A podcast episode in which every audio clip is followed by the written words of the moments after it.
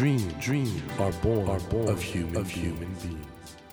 Human beings, human beings grow, grow with, dreams. with dreams. That, that is dream, is dream heart. When you touch when you that, touch warm, that vibration, vibration, a new dream, a new dream will be born, born of you, of you. Dream, dream heart, heart. ドリームハート政教新聞がお送りします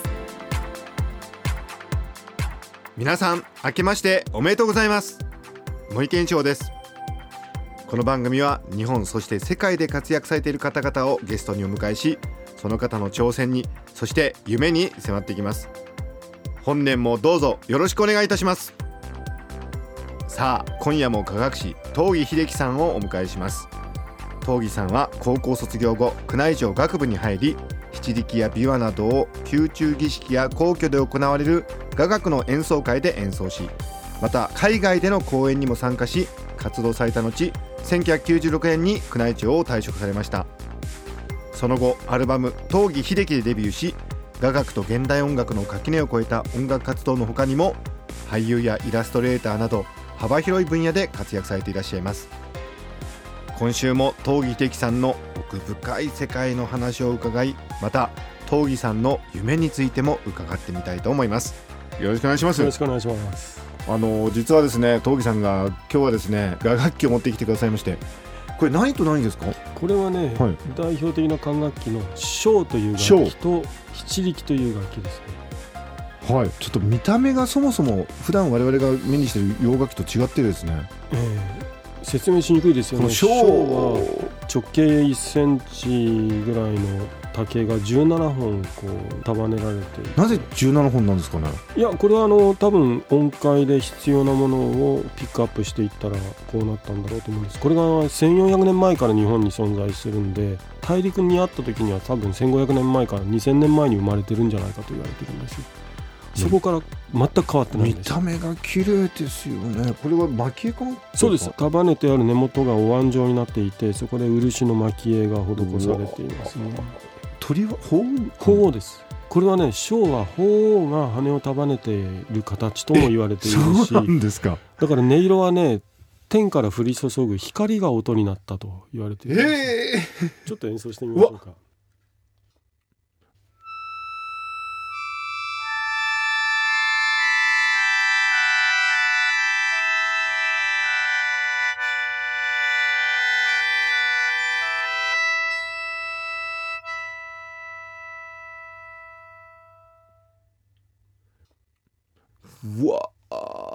確かになんか天から光が降り注いできたような。僕初めて生でこのショーの音聞きましたけどいいもんですとねってもこう美しい音色がしますね。でこれがヨーロッパに伝わっていって後々アコーディオンやパイプオルガンが生まれるルーツになってるんですよ。えーそしてそちら七はい、力ですか、これは七力で。これは何でできてるんですか？これは竹でできていて、はい。縦笛なんだけど口で吹く部分はヨシで作ったリードが差し込まれてるんですさっきの小が天から降り注ぐ光というのに対してこれは地上を代表する音。人の声と言われているんですよ。ちょっと吹いてみます、はい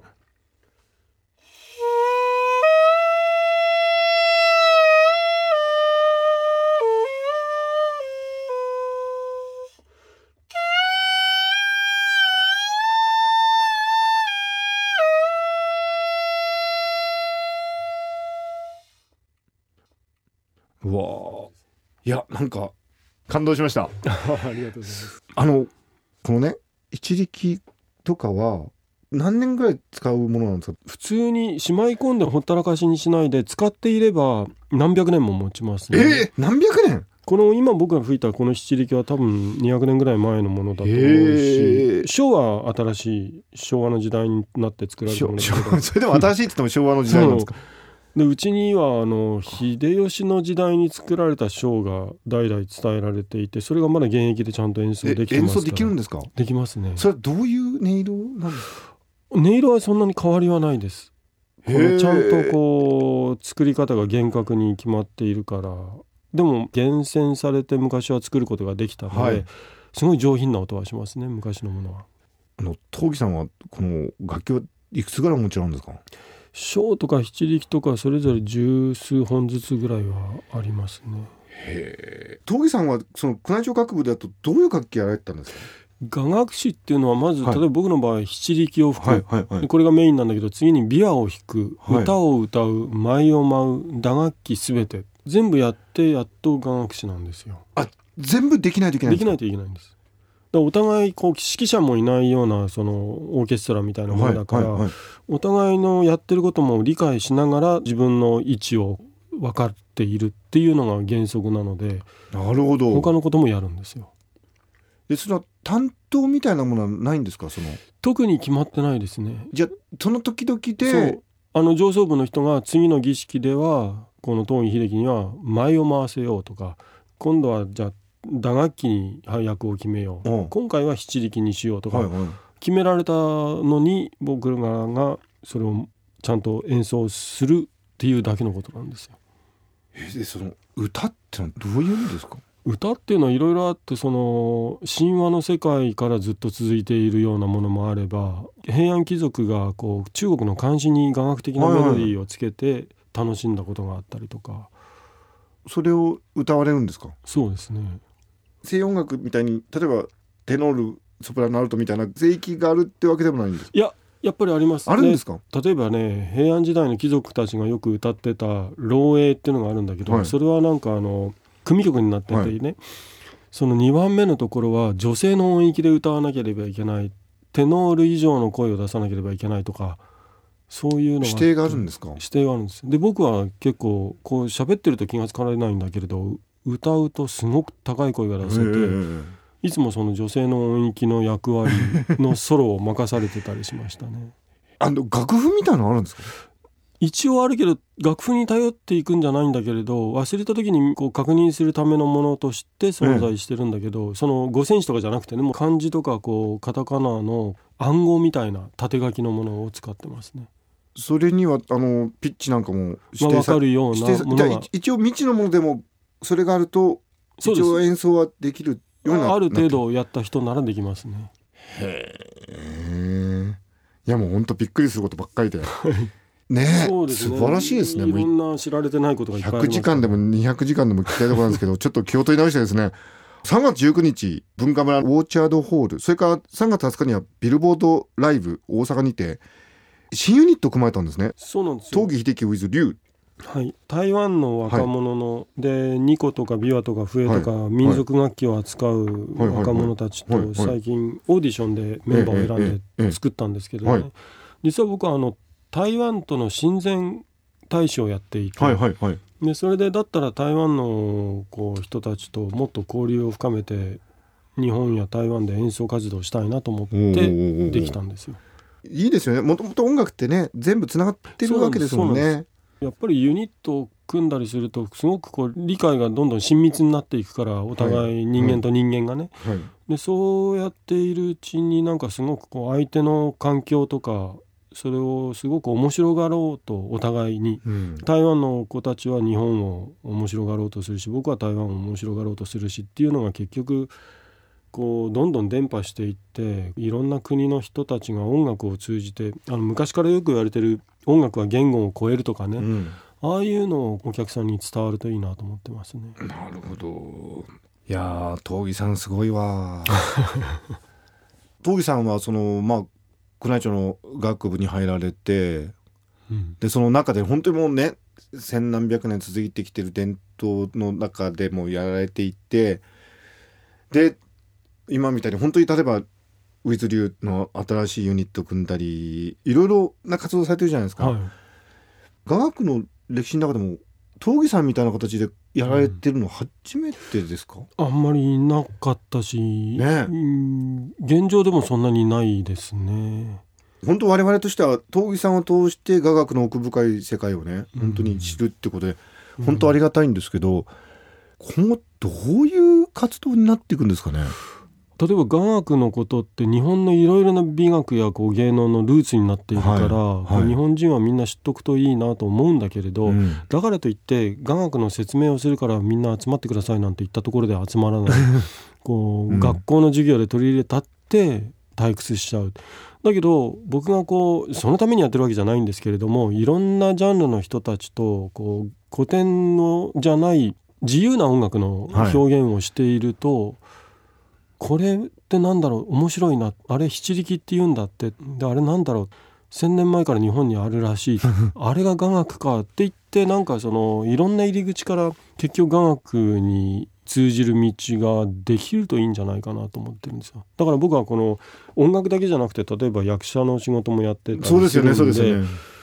例えば篤姫の大河ドラマの孔明天皇の役やった時に雅楽師として知らなくてもなんかこの孔明天皇って一体何者だとか 東院秀樹で東院秀樹って何者だって雅楽師で雅楽ってなんだっていうふうにつながっていくことがこう本当にこう人が知るきっかけになるんだと思ってるから、とにかく僕ができる僕の好奇心をこう全うしていくことが結局こう雅楽文化を高めていくことになるんだとしたらもう何でも楽しいことをやってればいいんだと思ってます、素晴らしい本当でも今回もねこの番組出ていただいておそらくもうリスナーの方はもうマックス興味持ってると思います。もちろん東儀さんの皆さん CD 買ってくださいね東儀さんのね。あと文化村のコンサートも行っていただきたいんですけどやっぱ東儀さんが行ったから雅楽に興味持ってるっていう人すごいたくさんいると思いますよ。そういうふうに言われることはあります。あの、僕を見て雅楽をやりたいと小学生の子供が言い出したっていうケースをよく聞くので、だからまあこうこう日本の文化のを子供の頃から興味を持ってくれるこう種をまくことができてるんだなと思ってます、いや素晴らしいです素晴らしい。嬉しいですね。もう本当ずっと僕は今日プリンスと話してて。確認なんですけど全員がプリンス顔じゃないんですか？東儀系は。うん違います違います。僕あの56なんですけれどね、はい。でこのこう太っていないはい。っていうことをすごくこうみんな珍しがるんで例えばこう七力とかはい。すごい肺活量いて腹筋を使うから、はい。それでこう雅楽やってる人たちみんな痩せてるんじゃないかと思われるんだけど、はい。ほとんど太ってますね。ちょっと宮内庁の人たち。見ない方がいいかもしれない。ていやいやまあでもね我々やっぱり日本人としてはそのまあ本当おっしゃったじゃないですか。神様にええ。捧げる、ええ。聴いていただく音楽なんだそういうことをねひょっとしたら今日も皇居の中でそういうことをやってらっしゃる方々がいらっしゃるってのは本当にありがたいことだと思いますし、東儀さんがねそういう素晴らしい雅楽の伝統に関心を向ける役割を果たしているって意味で本当にありがとうございます。いやなん素晴らしいこと、お仕事いただいて。あの、さん、あの、この番組はドリームハートといって、その、夢がテーマなんですけど、い東儀さんの夢って何ですか、僕ねゆ夢って言ったらもういくらでも出てくるんですよ、こううんやりたいことだらけだし、例えば宇宙飛行士になりたいとか本気で今でも 思ってるんですよ。本当ですか？本気で思ってるんですよ。あのねロシアで宇宙飛行士の訓練もさせてもらったことがあって、ええ？無重力体験とかロケットのあの G に耐えられるかどうかの訓練も受けて耐えられたんですよ。でそういうふうにで面接して「あなたは宇宙飛行士に向いている精神力の持ち主です」とも言われてね、うん。でその気になっているから で確認したら年齢制限ないんですって、へえ、じゃあもう宇宙飛行士になることもあり得ると。あり得る。だから体力さえ維持できてれば。でその体力を維持するのも別に僕はこうジムに通ったり食事の制限をしてるわけじゃなくて日頃ワクワクワクワク精神的に夢中になっているから体がつられていつでも元気でいられるっていうなんか病は気からっていうのを実践しているタイプなので何もこう心配しない怖がらない性格なんですよ。だからそのままこう何か目目の前に現れたことに夢中にこうフットワーク軽く転がっていられさえすればこう目標とかね夢とか定める必要が僕にはないんですよ。すごい。いや、この答えはすごいですね。じゃあ本当に自然体で？そうなんですうん。なんか目標定めちゃうと右から左からなんか面白いものが来た時に「ごめん僕の目標はこっちだからごめんね」って言ってこう失礼しなきゃいけないことのど。もったいなさの方がなんかこう気になっちゃいますね。いやー納得しましたもうなんかでもね本当にすごいいろんな計り知れないものを感じましたけど ただなんでそんなスリムなんですか？いやただワクワクしてるから。ですよちょっとワクワクしてたらスリムになれるってなったらこれ一般の方はすごく知りたいと思うんでね。ねえ。じゃあ今度その特集をラジオでやりましょうよ。えぜひあのまたよろしくお願いします。ということであの東井秀樹さんに本当にお忙しい中、えー、と2週にわたって大変大変貴重なお話を伺いました。本当にありがとうございました。ありがとうございました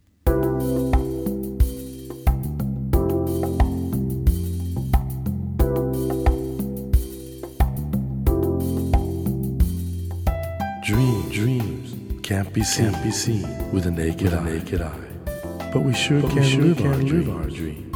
Dream, heart, dream heart is in you, is in you, and it will make, it will make a brand, a brand new, new you, you. Dream, dream heart. 日本そして世界で活躍されている方々をゲストにお迎えしているドリームハート今夜も科学史東儀秀樹さんをお迎えしてお話を伺いましたいやー僕は東儀さん本当に大好きですね。なんなんでしょうね。うん。ちょっとおっしゃってたことでね僕は本当に印象的だったのが自然体でいいんだっていうねこれが目標だとかそういうことを決めなくてもまあ自分の心とか体の赴くままにワクワクしながら生きてるとなんかダイエットもできちゃうっておっしゃってましたね。いやああいうなんか本当に自然体でご自身のやるべきことをやってらっしゃる。本当になんかね見習うべきだと思いますしまたねそういうことが東儀さんの音楽にも表れていると思うんでこれからもね東儀さんの音楽を聴きながら、まあ、そういう生き方なんかについてもね考えていけたらなと思った次第です。さてドリームハートのホームページでは毎週3名の方に1000円分の図書カードをプレゼントしています。番組へのご意見などメッセージをお書き添えの上ドリームハートのホームページよりご応募ください。お待ちしています。さあ来週は雑誌美術手帳の編集長をされている岩渕貞也さんをお迎えし現代アートの魅力をたっぷりお届けしようと思います。どうぞお楽しみに。それではまた来週のこの時間にお会いしましょう。ドリームハートお相手は森健一郎でした。ドリームハート。政教新聞がお送りしました。